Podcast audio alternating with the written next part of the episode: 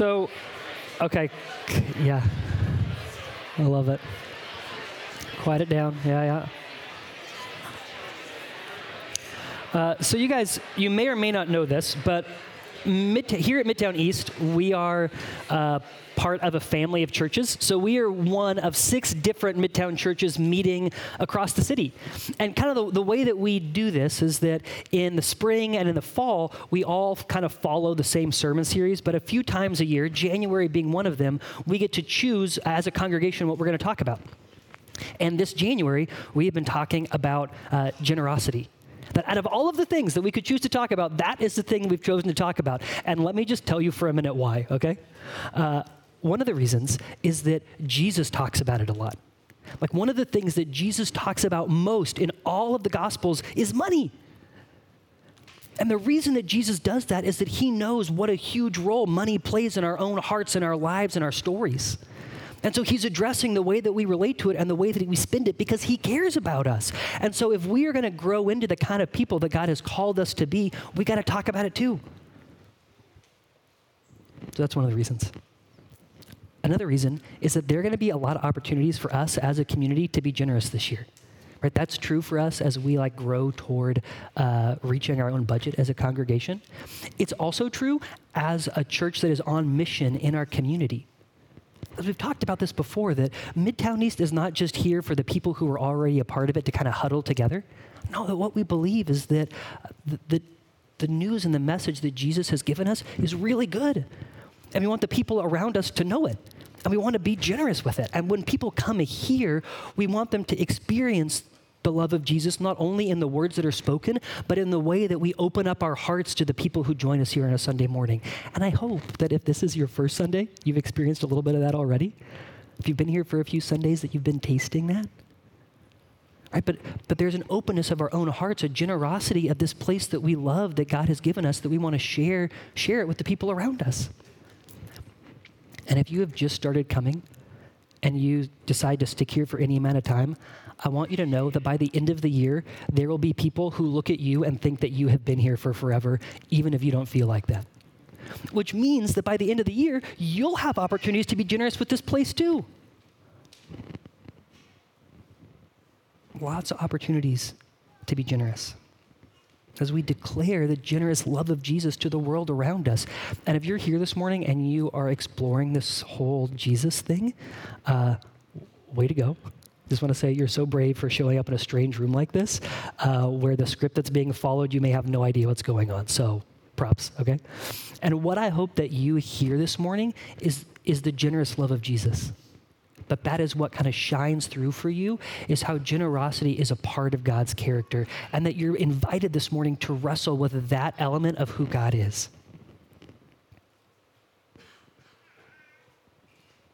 So the text that we're going to be in is 2 Corinthians 9, verses 6 through 15. So that's, that's the, the chunk of scripture that we're going to use to help us understand and talk about generosity. So I'm going to invite Brandon Coughlin to come up. He's going to read the scripture for us.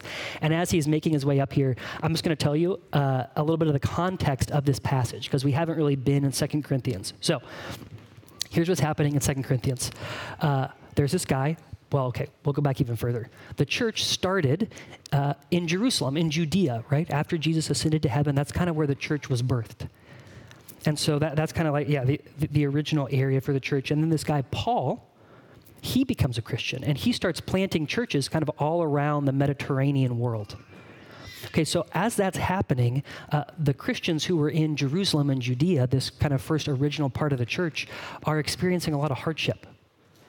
And in their hardship, their typical kind of social safety nets that would have caught them have been cut out from under them because they're Christians. The people, the community that would normally take care of them isn't taking care of them anymore because of what they believe. And so Paul is calling these other churches that he's planted into the work of caring for the church back in Judea. So that's kind of the context of this. And, and what you got, I, I want you to listen when you're listening to what Brandon's going to read. I want you to hear how Paul is talking to his friends about why they should be generous. And I'm going to tell you my three points before you hear the text read, okay? It's that generosity is a win win win scenario. So if you're a fan of The Office, you can just think of the conflict resolution episode, okay? But generosity is a win win win scenario. That when you are being generous, you win. That's good for you. That when you are being generous, God wins. That God is glorified in it. And that when you are being generous, other people in this community wins. Okay, so generosity, win, win, win. So listen to how Paul is talking about generosity in this passage. So go ahead and come on up, Brandon. You're going to be in 2 Corinthians 9, 6 through 15.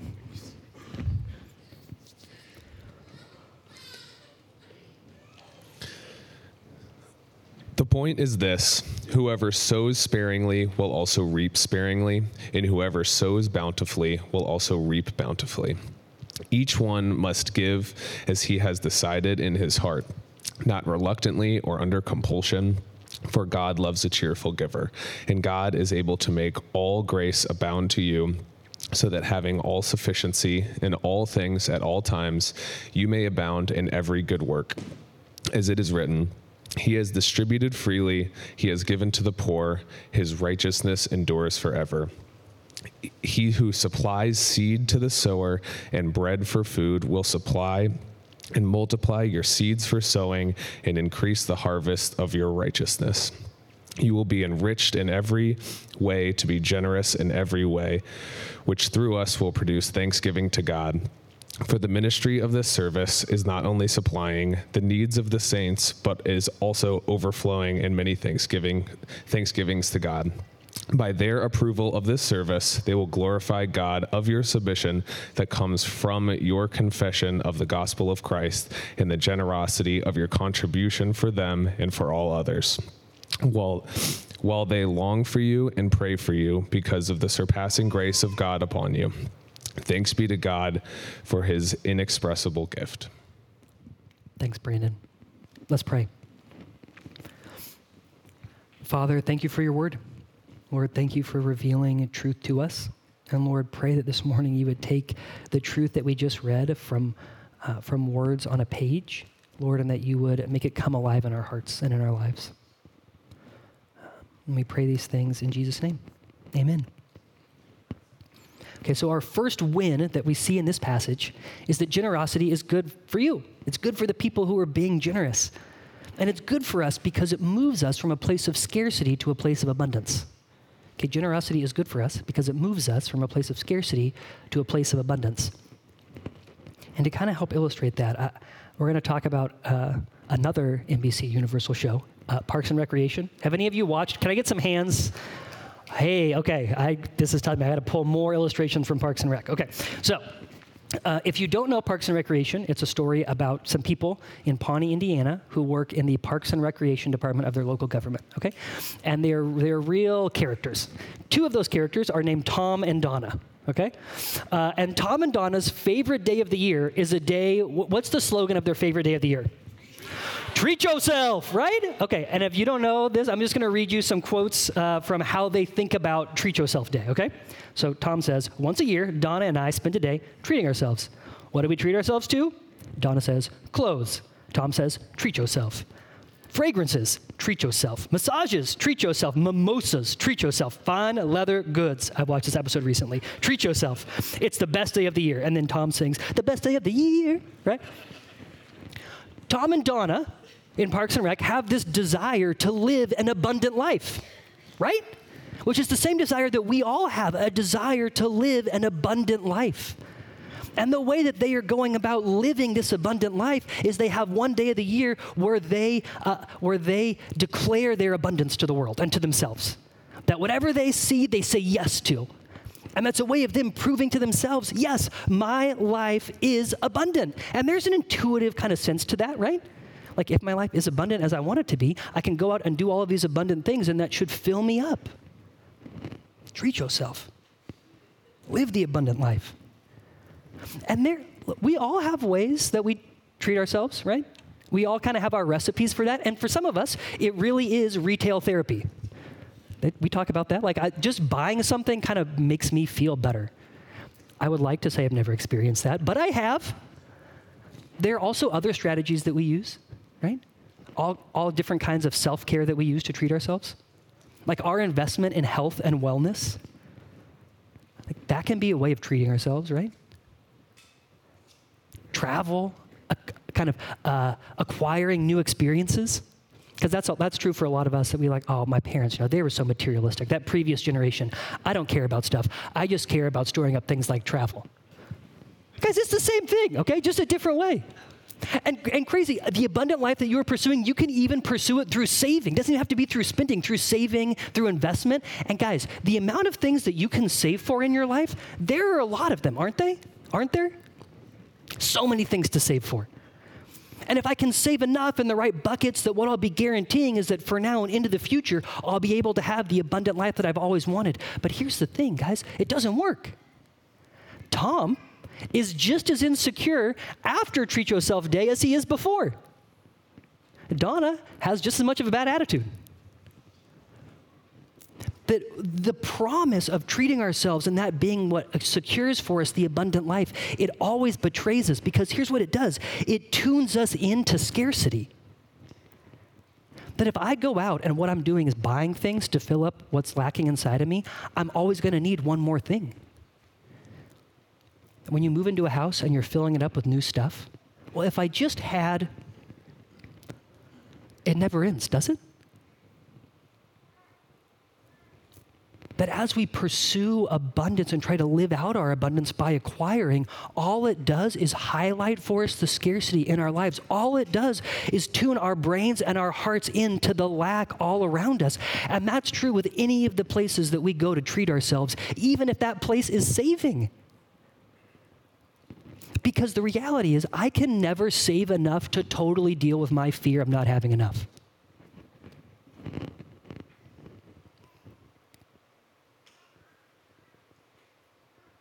And our world is so complicit in our treat yourself mentality because we call it economic growth. Right? That's what drives our GDP is all of us believing that if we just had a few more things then we would be happy. A few more experiences, a little bit more self-care our world is financially invested in keeping us in a place of scarcity, in binding us and enslaving us to scarcity. And what Paul is saying is no, your desire for the abundant life, it is so good. Paul's saying it's good. God is saying it's good. But what he's saying is the way that you and I are so often chasing the abundant life isn't going to get us what we want. That in our limited time, with our very limited resources, God is saying, I want to redirect you from acquiring as a way to get the abundant life into giving as a way of getting the abundant life.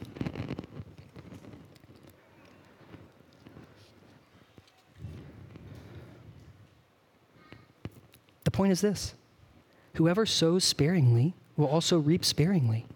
Whoever sows bountifully will also reap bountifully. You will be enriched in every way, is what Paul says a few verses later.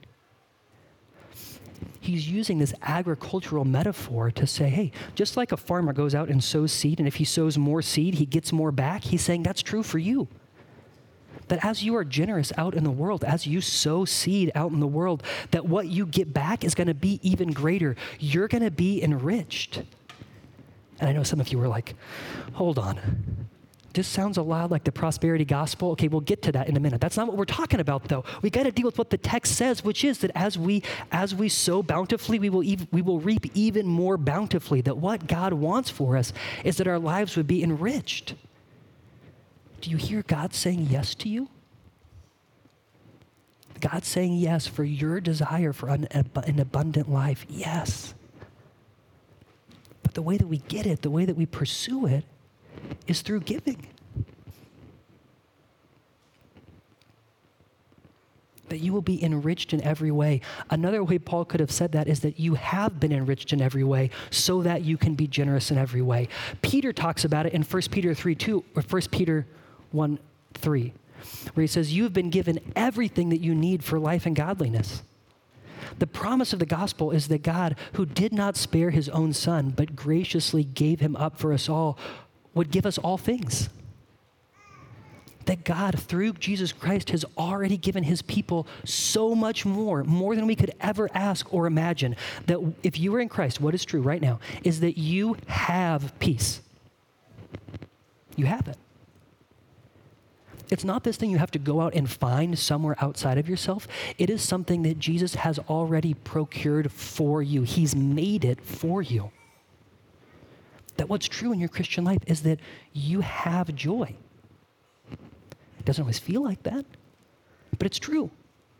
That through what Jesus has done, He's ensured that joy, that you have joy, that He's given you the Holy Spirit, who we've talked about, is always pouring God's love into your heart, that you are full to the fullest measure you could ever imagine with love, even now.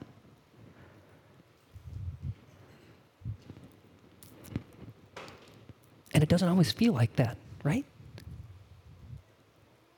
And so the journey of the Christian life is taking hold of the abundance that we have already been given, is realizing all of the things that distract us from what God has given us and cutting those things away.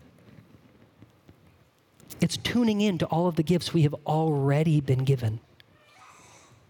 So that's what Paul is saying here is that as we give, what it reminds us is that all, the, all, all those resources that we are using to get, that's not filling us up. When we start to give them away, what we start to become aware of is everything that God has given us. It changes the way that we're thinking from a scarcity mindset into an abundance mindset. It tunes us in to the riches that God has already poured out on us. And if that sounds just like the power of positive thinking, it's not okay? Because here's the difference is that our world recognizes the scarcity problem and is trying to create all of these strategies to move us into abundance. And what our world says is just think your way into an abundant place and then the abundance will happen to you. And what the gospel is saying is Jesus has achieved your abundance for you through his sacrifice on the cross. So you already have it. It's not made up. It's there. You possess it in, in, part now and in a fullness that we're walking into and will finally realize in the new heavens and the new earth. And guys, that's why the prosperity gospel is so offensive. This idea that if you give God $10, he's going to give you back like $100 or $1,000, it's not biblical and it flies in the face of what the Bible teaches about where we find uh, our true abundance.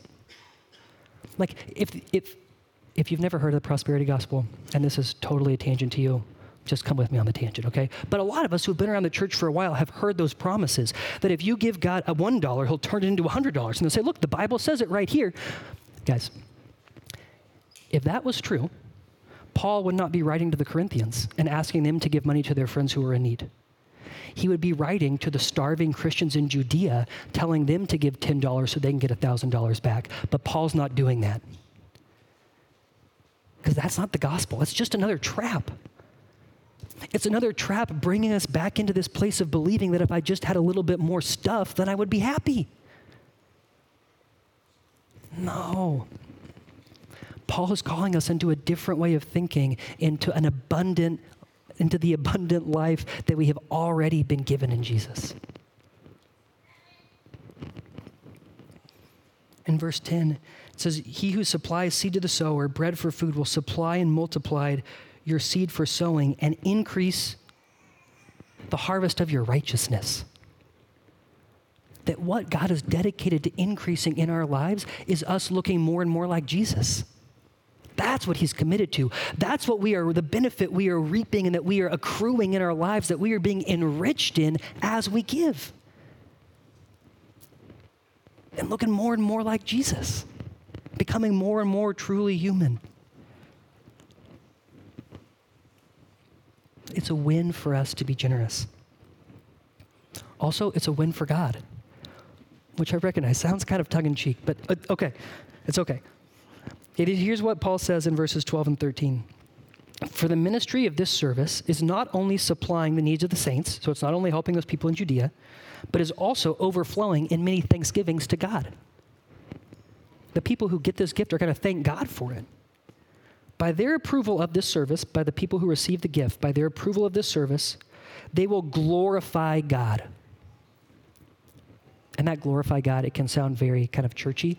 What that means is God is getting credit. Like God is going public. That God's character, his goodness, is being declared in the world as people recognize his generosity that Paul is saying through the generosity of the Corinthians, the people who receive that gift are going to thank God for it because every good and perfect gift is from above, coming down from the Father of heavenly lights, in whom there is no variation or shadow due to change. But the goodness that they receive, they'll understand that's a goodness that comes from God. The generosity is a mark of God's character. And so, way we get to declare him out into our world. And let's level set here and recognize there are plenty of people in the world who are generous who are not Christians, right? Very generous. Sometimes more generous than Christians. Like this place that we are standing, okay? It was bought by the guy who invented Crocs. What a fun fact. Mr. Boedecker, okay? Mr. Boedecker has a foundation, the Boedecker Foundation. There's a flag up in the courtyard. And his goal, when, when I was meeting with the people who run this place talking about us being here, they said Mr. Boedecker's goal is for his last check to bounce. And they're like, I mean, not really, but you like, you know what I mean, right? I'm like, okay, I, like I was worried about Mr. Boedecker's financial stability. I'm like, it's okay. I get the metaphor. Right? That he wants to give it all away. Of course. Not of course. He wants to give it all away. Yes, that's so good. And, and what happened? He renovated this. It's beautiful. Isn't it like, do you recognize those windows over there? Um, those go to a hallway. They backlit the windows so they would glow like all the other windows. That's really cool. Oh, wow, some of you are just noticing that, right? They spent a lot of money redoing this place and making it awesome. And the goal is that this state of the art event venue, that the profit from this venue goes to fund and reduce the rent for the nonprofits who are in the office building in the back. And guys, a lot of those nonprofits, I, I have no idea, probably not run by Christians. Because there are a lot of people in our world who love being generous who don't love Jesus. Here's what you got to understand though is that the fact that in our kind of in our world we believe in this thing called generosity that we think it's a good thing that we celebrate it when we see it guys it is a mark of the gospel on our culture even if we've forgotten where that mark came from originally because I want to tell you about the world that Christianity was birthed into, okay, into like the Greco Roman world of the first century. In that world, compassion was not valued. What was valued was strength and dominance over other people. Right? Even in like Greek, okay, you guys know I love history, so we're just going to geek out for a second, okay? Even in like Greek city states where there was democracy and people got to vote on who their leaders would be, only certain people got to vote because only property holding men were considered equal. Everyone else was not allowed to have a vote in that. So, yeah, there was democracy, but not like we practice because the way that we think about the world, compassion and generosity and equality of people before God, was not the way that that world operated. There is this Roman emperor in the, in the fourth century. His name was Julian the Apostate, which tells you what Christians thought about him, okay? Not a great moniker. The, the Roman Empire had started to turn toward Christianity. Many of the emperors had been Christians at that point, and Julian came in and said, I hate Christianity. I want to undo Christianity. I want to go back to our better and more glorious pagan past. And what he told the other pagans was, guys, get it together.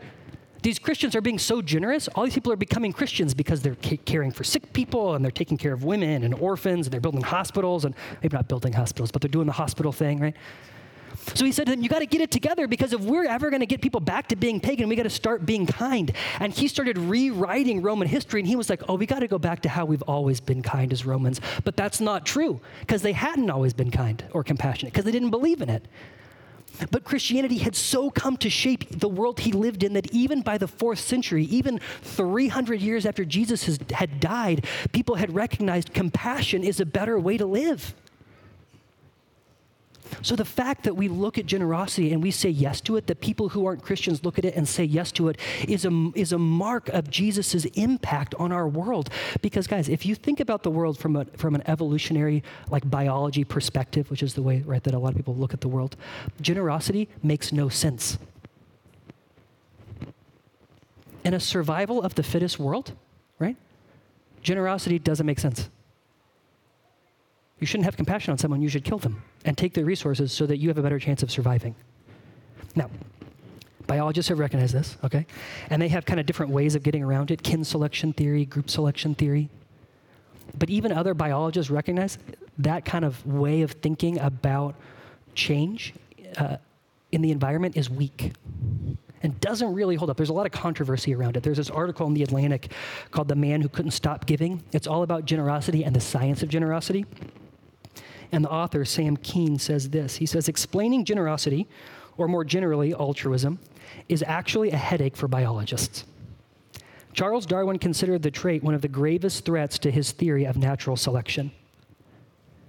And then he goes on to talk about some of the ways scientists have wrestled with this, but he says, still, group selection seems nebulous and ill defined to biologists who take a gene's eye view of evolution, and it's controversial among scientists. That generosity in our world, the way that it's practiced widely and embraced by all of us, it's a mark of, of God. It's a mark of God's gospel uh, at work in our world, even if we don't recognize where it came from. And if you're here and you're you're kind of checking out this whole Christianity thing, one of the things you've got to wrestle with is how do you explain generosity? When we hear it's better to give than to receive, we're like, oh, yeah, of course, you know? Vague truism is what my English teacher would have written on that in 11th grade. Vague truism. It's become such a part of our culture, we don't even notice it. We all say, of course, if you read that in any children's book, you would not think, I wonder what their agenda is talking about is better to give than to receive. You'd be like, no, of course, because we all believe that. But you've got to ask, why do we all believe that? Because it's not a self evident thing to believe.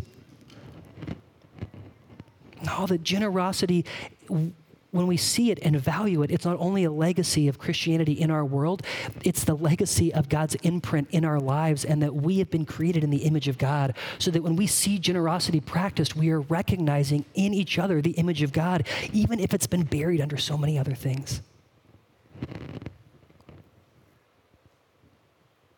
that every good and perfect gift is from above, coming down from the Father of heavenly lights, in whom there is no variation or shadow due to change. The God who is generous and makes the rain fall on the just and on the unjust. And, what is the best gift that God has given us from above? It's His Son. His Son, who He graciously gave in a way that defies all of our human logic, that He would give up His Son to win us. And that that Son would graciously and willingly, generously come. If we flip back to 2 Corinthians 8, Paul says it like this For you know the grace of our Lord Jesus Christ, that though he was rich, yet for your sake he became poor so that you, by his poverty, might become rich. Oh, that that is the generosity of our Jesus. That not when we deserved it or because we were entitled to it, but because of his great and generous love for us, that he gave himself to come and find us. That's the love of our Jesus. That's the character of our God. You know, that's the eternal character of our God. Our God, who has always existed, one God in three persons Father, Son, and Holy Spirit, who throughout all eternity has been in a self giving, generous relationship with himself. No other God can be like that. No other God can have generosity at the core of his being because no other God has been able to, from all eternity past, exist in generosity. But that's who our God is.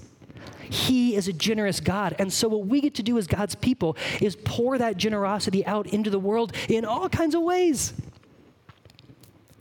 And to limit generosity to do I give a certain percentage of my income, like on a monthly basis? Like, how much of my income have I set up to recurringly come out in an uh, electronic, in an EFT? Right? That makes generosity so small. No, that we get to be so creative in what we give. Yes, with our resources, also in the things that we have that we share, like our homes. That when you open your home up to other people, people who are similar to you, people who are different than you, that you are being generous with what God has given you. When you have people around your table and you're inviting them into your space, but also into your heart, guys, that's a generosity. And there's so many of you who have been so creative with the ways you invite people into your space, not only uh, for dinner, but also like for living. Yeah, that's a testimony to the power of the gospel, to the generosity that marks us as people. That's, what we talk about here with the generosity that opens our hearts to the people who would, who would show people that we don't know and say, yeah, hey, it's good to see you, and like to remember their names, right? Like that's generosity to have a conversation and like actually care about getting to know someone, that's generosity. Inviting them out after this to coffee or to brunch or for a play date, that's an openness of spirit and of heart that's, that's generous. If you are here and you have a family, do you realize that is a mark of God's generosity to you? And that we are called as Christians to share that with other people in our community? that the way that God has set this up is that there are some people who are called to having a family in like a very traditional sense, and some people who are called to singleness and yet are a part of the family. And you blessing people with your family who, who are single is, is a way of you living out this generosity. We're called to it. And if you're here and you are single, I know that sometimes your singleness feels like a curse, but it is not. What Scripture tells us is that it is a gift. And that there are ways that you get to bless other people in this community through that gift that you have been given. And I can tell you, there are people in this room, I can testify, okay, who have given us gifts that they could not give us if they were married. And it is so sweet, and we're so thankful for it. That, that we're pouring that generosity out on each other all the time in the way that we do this, in the way that we live our lives and are in relationship with each other. Yes, in this room, but also outside of this room.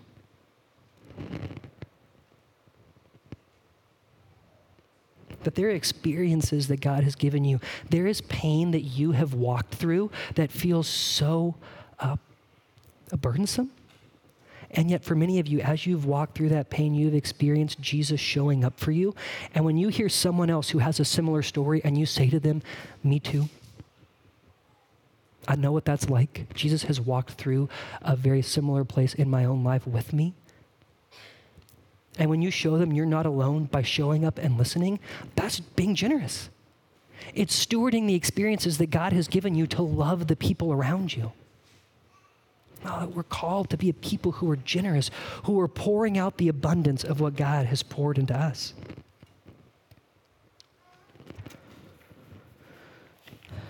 Paul says it like this By their approval of this service, they'll glorify God because of your submission that comes from your confession of the gospel of Christ. That that generosity testifies to Jesus being at work in us.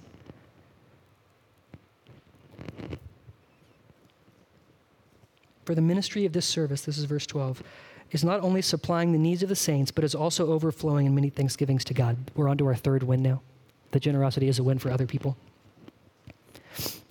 Not only supplying the needs of the saints, that when you're generous, it meets other people's needs, and that's good for them. That's kind of self-evident, but I just want to pull that out, that, that is, that's true. That's like a part of the logic that's implied here. And it's more than that.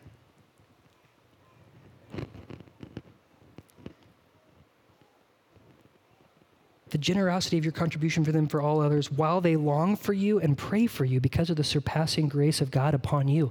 That what Paul is saying is that in this relationship between the Corinthians and the church in Judea, that as the Corinthians bless the church in Judea, that the church in Judea is going to thank and praise God for the people uh, in Corinth. And that there's going to be this warmth of relationship, this intimacy that develops between people who will probably never see each other, right? That they'll love each other and pray for each other and care for each other across hundreds of miles in this incredibly, to call it a relationship seems like a stretch, but th- that will happen because of what has been generated through this give and take, through this relationship of generosity.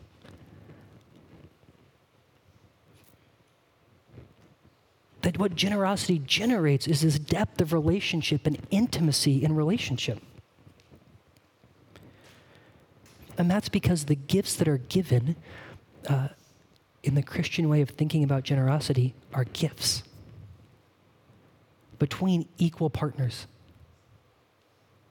Right? Because that's what Christianity declares is that before God, uh, we are all equal in the sense that we have all been created in God's image.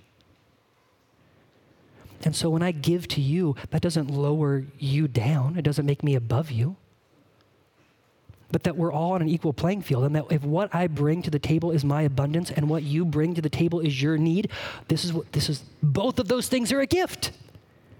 When you bring your need to this community, it's a gift to us. It blesses the people in this room when they have an opportunity to give out of what, has God, what God has given them to you. They need it. They have been enriched in every way to be generous in every way. But if there's no one for them to be generous to, how are they going to pour it out? Because let's be real, we all want to be the people who get to be generous, but who wants to be the person who is the person in need? And I can't tell you how many times people apologize to me for being in need. God, I know we showed up at church and we came with all this need. Yes, exactly. So often that's what drives us here in the first place, isn't it? That's, that's one of the things that we are equal in is our great and desperate need for God to do for us what we can't do for ourselves. So come on, bring your need. Another way to say it, it's not just that your need is welcome here, that it blesses us. It's that for you to withhold your need from this community is to withhold from us the opportunity of doing what God has called us to do. That when you keep your need to yourself, you rob God of an opportunity to get glory from the relationship He wants to create from Him meeting His need through someone else in this community. So bring it on.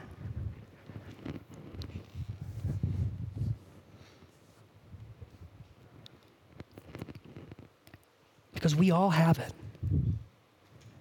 Whether that need is financial or emotional or relational, well, I don't know what part of your life may feel like it's falling apart, right? We, we all have need. And we may disguise it in all kinds of ways. This may be the place that we try to make it seem like no one else can see our need. We dress up, put our face on, right? Show up at church, and like, this is the place I just want everyone to know. Don't worry, I've got it together. Sometimes we talk about our problems, like, I'm, you know, I'm a good Christian. Of course I have problems. And we talk about them in a way that convinces us and convinces other people we don't actually need anybody's help in dealing with them. Yeah, like, yeah, I need God, but I don't really need you, right? Like, don't get worried about me for crying out loud. Guys, come on. The need that we experience is desperate. So bring it. And would you let God show up for you and through other people in this room as He meets that need? And let's just acknowledge, guys, we're not all going to do it perfectly. Well, none of us are going to do it perfectly. We're, it's going to get wonky sometimes as we, as we like do that dance of being generous and, and asking for help. That's okay. That's a part of it. Because asking for forgiveness and being given forgiveness is a part of this dance also. It's one of the ways that we get to be generous to each other as a community.